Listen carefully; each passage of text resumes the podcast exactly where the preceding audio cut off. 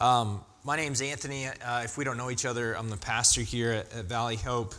Um, just uh, a quick note for all of our members we do have a very, very short congregational meeting immediately after the service. It really is very short. There's one thing that we have to do, it'll take a few minutes. We do need you to come.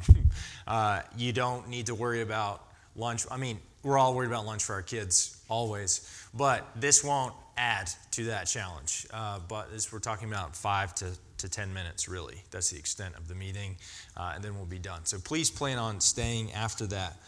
Um, I do want to say Noah's not here uh, today. He told me he might not be. But uh, Noah Lukowitz, I was last evening uh, in Graham Chapel in Montreat to uh, watch him receive his Eagle Scout pin, um, which was really cool.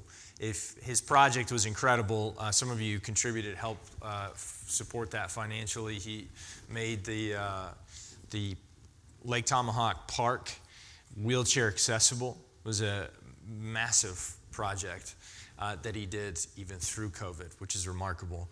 Uh, and he's got, obviously, if you know anything about scouting, I know very little, uh, but I know it's a lot of work to get to the point of being an Eagle Scout. And uh, he's, if you get a chance, congratulate him uh, and his parents uh, because they're also part of that journey. Um, yeah, we're, we're super proud of him and, and all that he's accomplished. All right, um, you can turn in your Bible to Acts chapter 10. During this, uh, this missions month, uh, we're, you're hearing from multiple people, uh, and we're figuring out how to fit everything that we do on a Sunday. And, uh, and basically, for the next month, I need to preach more like an Anglican and not talk so much. And uh, I, I'm going to do my level best to, to do that. I do go to an Angl- Anglican seminary for my doctoral program, so I have like training by watching them. I'll just try to be a little bit more like them without the robe uh, at this point. Um, we're, we're going to cover all of Acts chapter 10. I'm not going to read all of Acts chapter 10 out loud. I'm just going to fill you in on the points that we're going to skip over. This is the story of Peter and Cornelius, and it kind of shifts scenes. And the first scene is the scene of this Gentile Roman centurion who is a what's called a God-fearer. He's interested in following the Jewish God, but is not converted to Judaism fully. And he's praying, and God sends an angel, and he's scared because angels are scary. And uh, the angel says that he's going to send somebody to him uh, to tell him uh, what he needs to hear. And then the scene shifts to Peter, and this is verse 9 of uh, Acts chapter 10. The next day, as they were on their journey and approaching the city, Peter went up on the housetop about the sixth hour to pray. And he became hungry and wanted something to eat. But while they were preparing it, he fell into a trance and saw the heavens opened and something like a great sheet descending, being let down by its four corners upon the earth. In it were all kinds of animals and reptiles and birds of the air. And there came a voice to him Rise, Peter, kill and eat. But Peter said, By no means, Lord, for I have never eaten anything that is common or unclean. And the voice came to him again a second time. What God has made clean, do not call common. This happened three times, and the thing was taken up at once to heaven. Now, while Peter was inwardly perplexed as to what the vision that he had seen might mean, behold, the men who were sent by Cornelius, having made inquiry for Simon's house, stood at the gate and called out to ask whether Simon, who was called Peter, was lodging there. And while Peter was pondering the vision, the Spirit said to him, Behold, three men are looking for you. Rise and go down and accompany them without hesitation, for I have sent them. And Peter went down to the men and said, I'm the one you're looking for. What is the reason for your coming? And they said, Cornelius, a centurion, an upright and God fearing man who is well known by, a whole, by the whole Jewish nation, was directed by a holy angel to send for you to come to his house and to hear what you have to, to say. So he invited them in to be his guests, and the next day he rose and went away with them. and some of the brothers from Joppa accompanied him. Now, they get to the house, they get to Cornelius' house. Cornelius falls down to worship Peter, and Peter says, Don't do that. Uh, I'm just a guy. Stand up. Um, and Cornelius kind of explains the circumstances of how all of this has happened. And he's basically like, What is it? What are you supposed to tell me?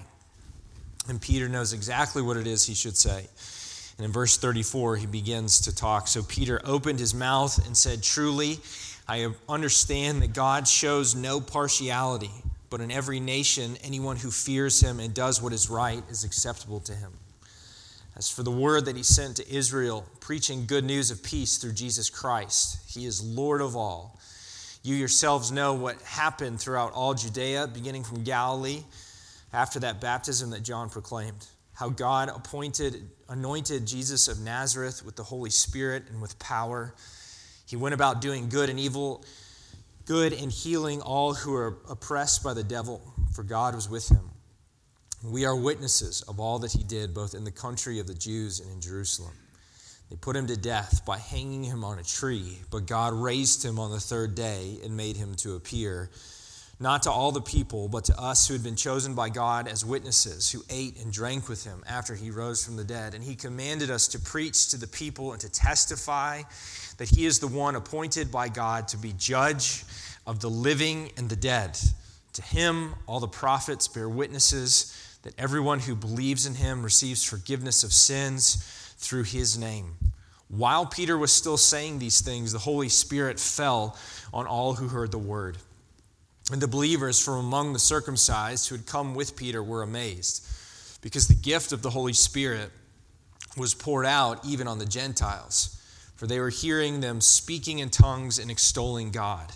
Then Peter declared, Can anyone withhold water for baptizing these people who have received the Holy Spirit just as we have? And he commanded them to be baptized in the name of Jesus Christ. Then they asked him to remain for some days. Let me pray for us. Father, we thank you for this word. We pray that we would hear it and that we would hear it not just with our ears, but we'd hear it with our heart. Father, we ask uh, that you would convict us of sin and that you would proclaim to our hearts the good news of the gospel and that we ourselves would receive once again the joy that you have proclaimed an avenue of being cleansed and cleaned and made whole in you through Jesus by the power of the Holy Spirit. Amen.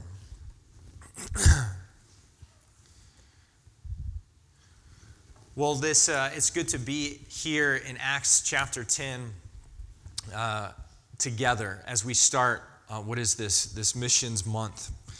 Um, and I, I, knew as I was choosing this sermon series that uh, that I've had reasons for wanting to, to go through the book of Acts. And uh, the idea of missions month, month, which came from our missions team, um, our missions committee, kind of came at the same time or, or a little bit thereafter. And I didn't exactly coordinate my preaching series with missions month. Uh, I knew thematically that it would probably go hand in hand. Um, I did not plan for us to land here at Acts chapter 10 today, the first Sunday of this month of missions focus, uh, but it's perfect that we do. And uh, the whole movement of the book of Acts is kind of moving towards this middle hinge of the story, which will project everything outward.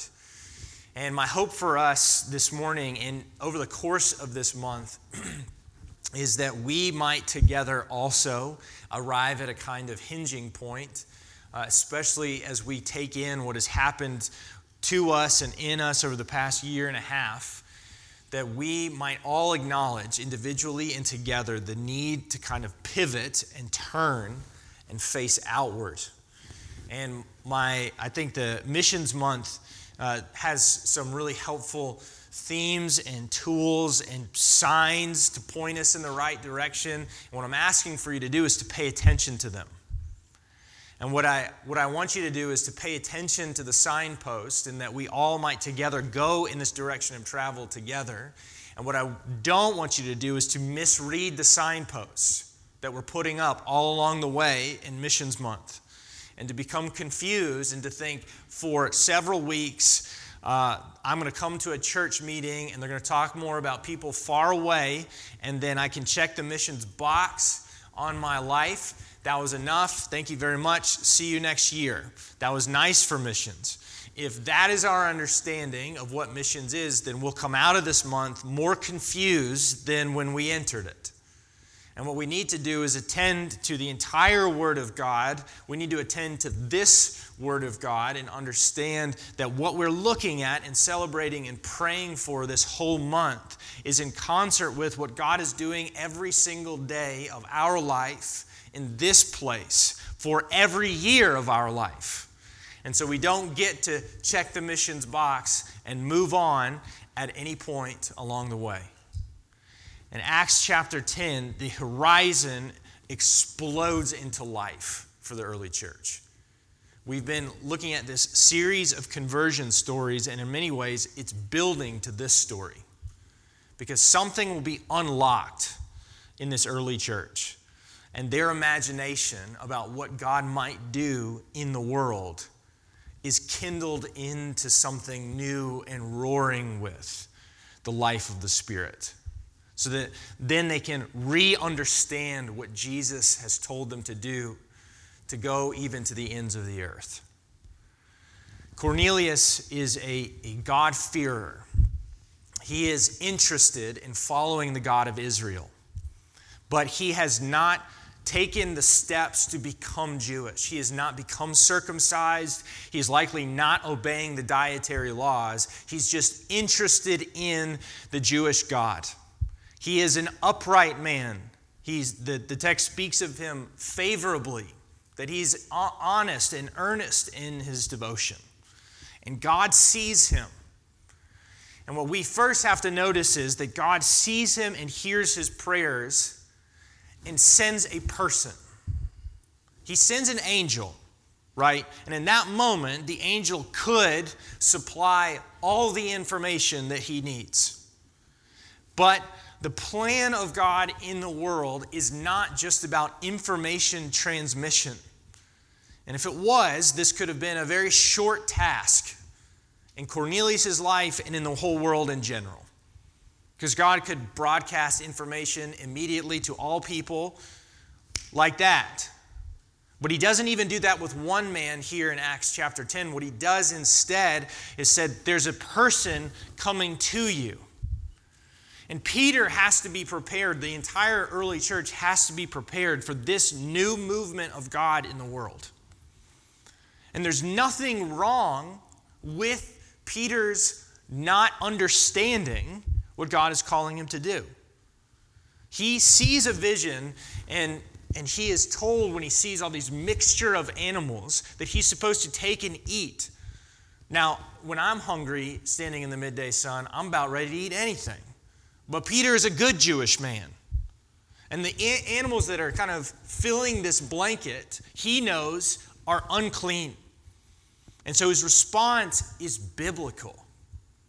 I can't eat those. I never have, and I, ne- I never will. I would never do that. And then God tells him a new layer of the story. Do not call unclean what I have made clean. He hears it three times, and then lo and behold, three men appear at the door, unclean men, and Peter follows them eventually into their home. And we'll see uh, this is a repeated issue for the New Testament church. That they cannot, some portions of the New Testament church cannot get their minds around this next step. Peter enters into their house and eats with them. It becomes a constant point of focus and tension within this early, entirely Jewish church. That the early church might be called to enter into unclean spaces and to eat unclean food with unclean people. And hear me, they are not wrong in their understanding of what has happened. They are just a step behind in understanding how Jesus has changed the game. Because it is true that it was forbidden ritually for a Jewish follower of God to defile themselves to be around ritual impurity like this. It's true. It's not a misreading of the law. The law is, is clear that with all kinds of ritual impurities and uncleanness, you are supposed to remove yourself from the ritually clean body. And that if a ritually clean person comes into contact with a ritually unclean person, the clean person becomes unclean. And there has to be a, a, containment of the uncleanness, or the body itself becomes defiled. And Israel is supposed to be a separate kind of people that demonstrates to the whole world what it means to live under the gaze and in relationship with a holy and clean God. And the early church has lived under this ethic for the entirety of their lives as they should. But what begins to happen is that the life of Jesus is translated into the life of the body. And if you go back and you read the Gospels, what you notice, if you pay attention, is Jesus repeatedly changes the dynamic of what is clean and unclean.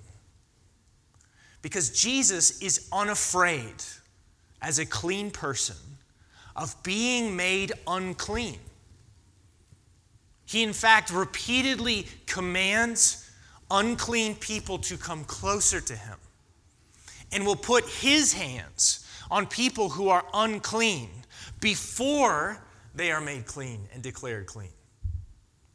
One famous example uh, a leper is spotted by Jesus, and, and the leper's plea is if you're willing, you could make me clean. And the action is described very clearly in the Gospels. Jesus' response is he touches him and said, I am willing.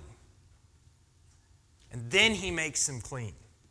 And Jesus himself is not defiled by their uncleanness, but instead is able to make them a clean person. He reverses the flow so the unclean can be made clean.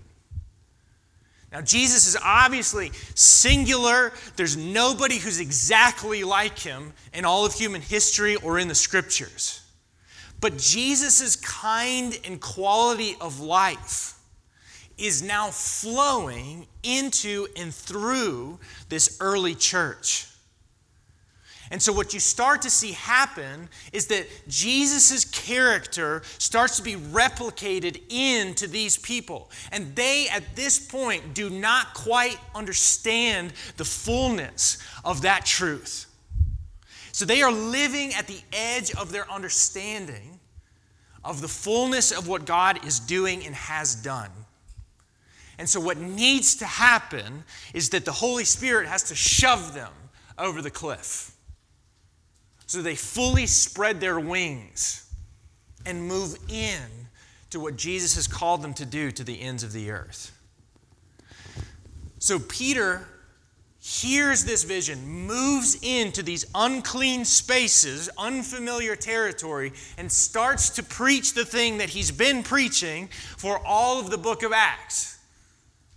And he starts to move into this message and even says, You've already heard some of what's happening, you've already heard what's going on. And Peter does not get to finish his message. You have an interrupted sermon in the book of Acts. That's why it says in verse 44 while Peter was still saying these things, he was in the middle of the thing. And in that moment, there is a kind of unveiling. And what is entirely unexpected happens right before his eyes. And the Holy Spirit falls on these unclean, uncircumcised Gentile people. And they begin to experience the same thing that these early Christians experienced in that upper room in Jerusalem. So that their Pentecost experience is replicated before their eyes, and these foreigners, these unclean ones, they begin speaking in tongues and proclaiming the name of God. They're not even baptized yet. And again, Acts is, is, is fine to kind of mess with us a little bit. We, we have a, a, common understanding of the ordinary course of things. Somebody goes to preach, they hear the word of God, they repent, they get baptized, they get filled with the Spirit, and sometimes things just get moved around in the book of Acts. And what Peter does not expect to find is that he is not dragging God with him. He is, in fact, stumbled into the room wherein God was already working. He does not have to engage in some sort of song and dance to try to win the pleasure of an invading God. He is already working.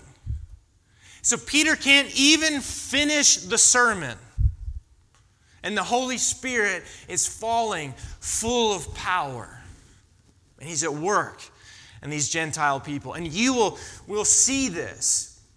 This moment in Acts chapter 10 becomes this marker for the church that they have to kind of come back and say, something's going on that is bigger than we understood. Their only previous understanding was to follow the God of Israel you first become an Israelite, and then you put your trust in Jesus. And what they will find is that God sort of rips out that middle step. And the invitation just becomes listen, respond, trust. And Jesus' own life comes rushing in.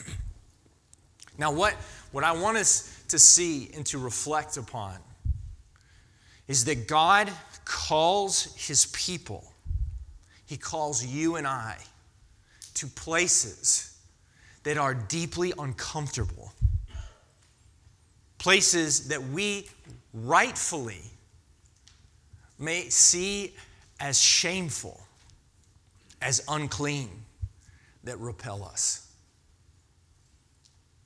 Peter's probable response to seeing that blanket full of unclean animals is a kind of repulsion, uh, uh, is to step back.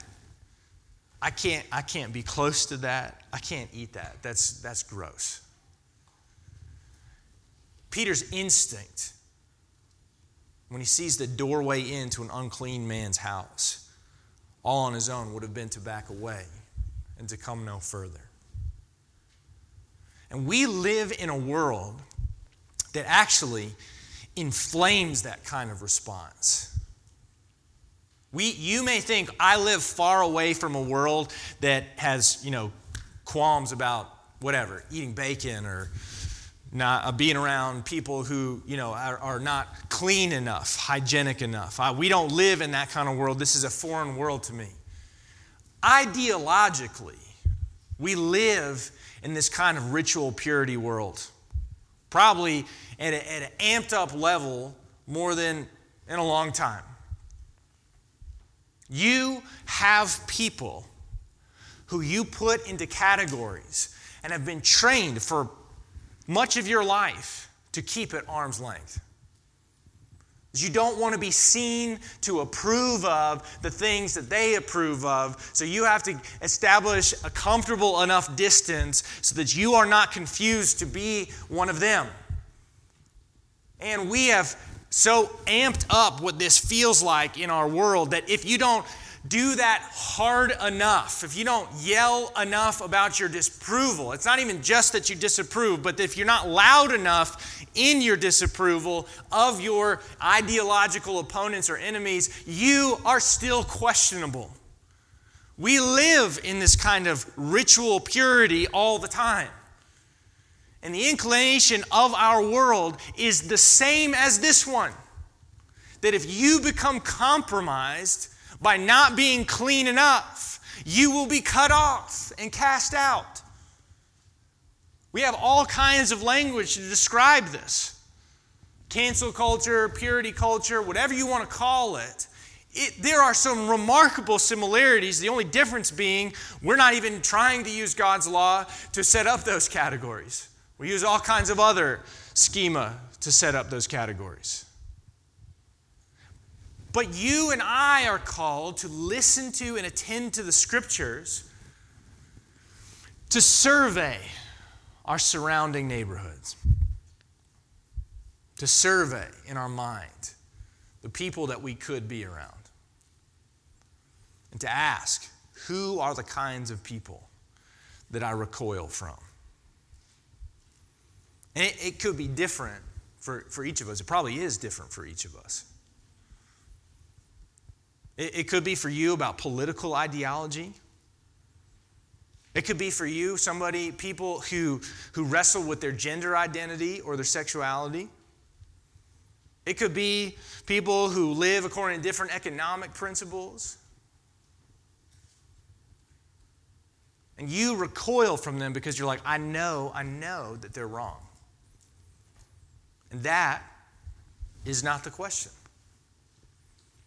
The question is what will Jesus do to interrupt and to change their life? The question is not, how will I be contaminated by their uncleanness? But instead, the question is, how will the cleansing power of Jesus move in through me? Our world teaches us to be afraid and to be angry and to shove at arm's length. And the story of the gospel is of God spreading his arms and embrace and to bring you and me closer. The life of Jesus is flowing into this early church and transforming them. And that same life is meant to transform us. And the second thing that we ought to notice is when we move with Jesus, we will often find that we are merely trying to catch up with what he is doing. We are not trying to blaze new trails here. We are merely trying to follow up and to catch up with what Jesus was already doing.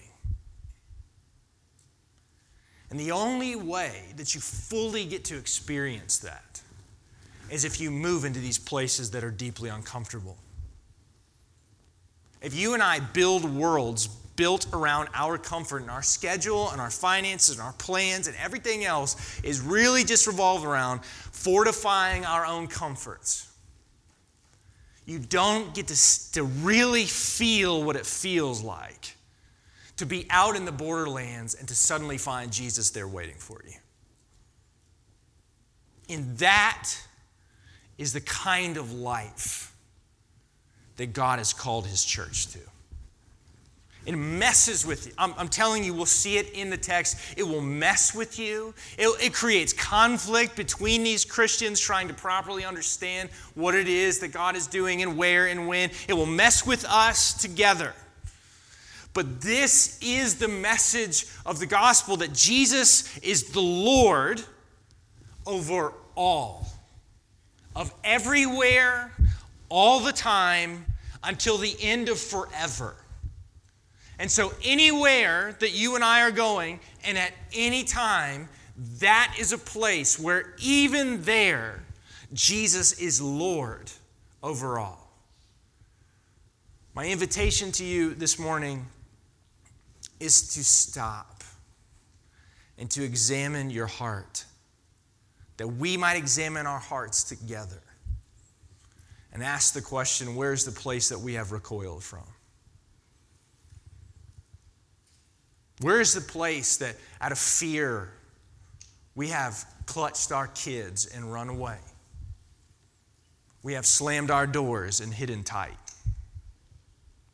Where's the place where anger has caused us to push and to shove rather to embrace Would we allow the Holy Spirit to convict us in that moment? And my second invitation for you is to think really carefully and clearly about what Jesus has done for you. There is nothing appealing about you. You, in this story, are one of the ones about whom God has said, Do not call common or unclean what I have made clean. And that if you are wrapped up in shame, if you are wrapped up in pride, either way, you are simply one of the ones that Jesus has put his hands on and made clean. And because of that, everything changes forever. Let me pray for us. Father, we thank you for your overcoming and overwhelming love. We can, we can confess to you, Father, as individuals and as a church, that there are all kinds of people and there's all kinds of places where we have retreated. Maybe we've retreated because of fear or revulsion or shame or anger. We've backed off and backed away. We thought, surely not there, surely not them. And we confess we've done that simply out of the organization of the busyness of our lives, pursuing and fortifying our own comfort. And Father, we ask that you would forgive us and you would convict us. You would open our eyes to, we have, to what we have blinded ourselves from seeing. And Father, I pray for everyone within the hearing of my voice, online or in person, that they would hear the beckoning of Jesus. Though they be buried in shame, they would hear that you make them clean. Though they be consumed in pride at their own clean, cleanness, their doctrinal superiority, their correct ideology, that you would soften their heart and you would hear, they would hear that you are the one that makes them clean. We thank you for your great love for your people, for your body, for your church. We ask, Lord Jesus, that our life would more and more look like yours by the power of your Holy Spirit and to the praise of your name. Amen.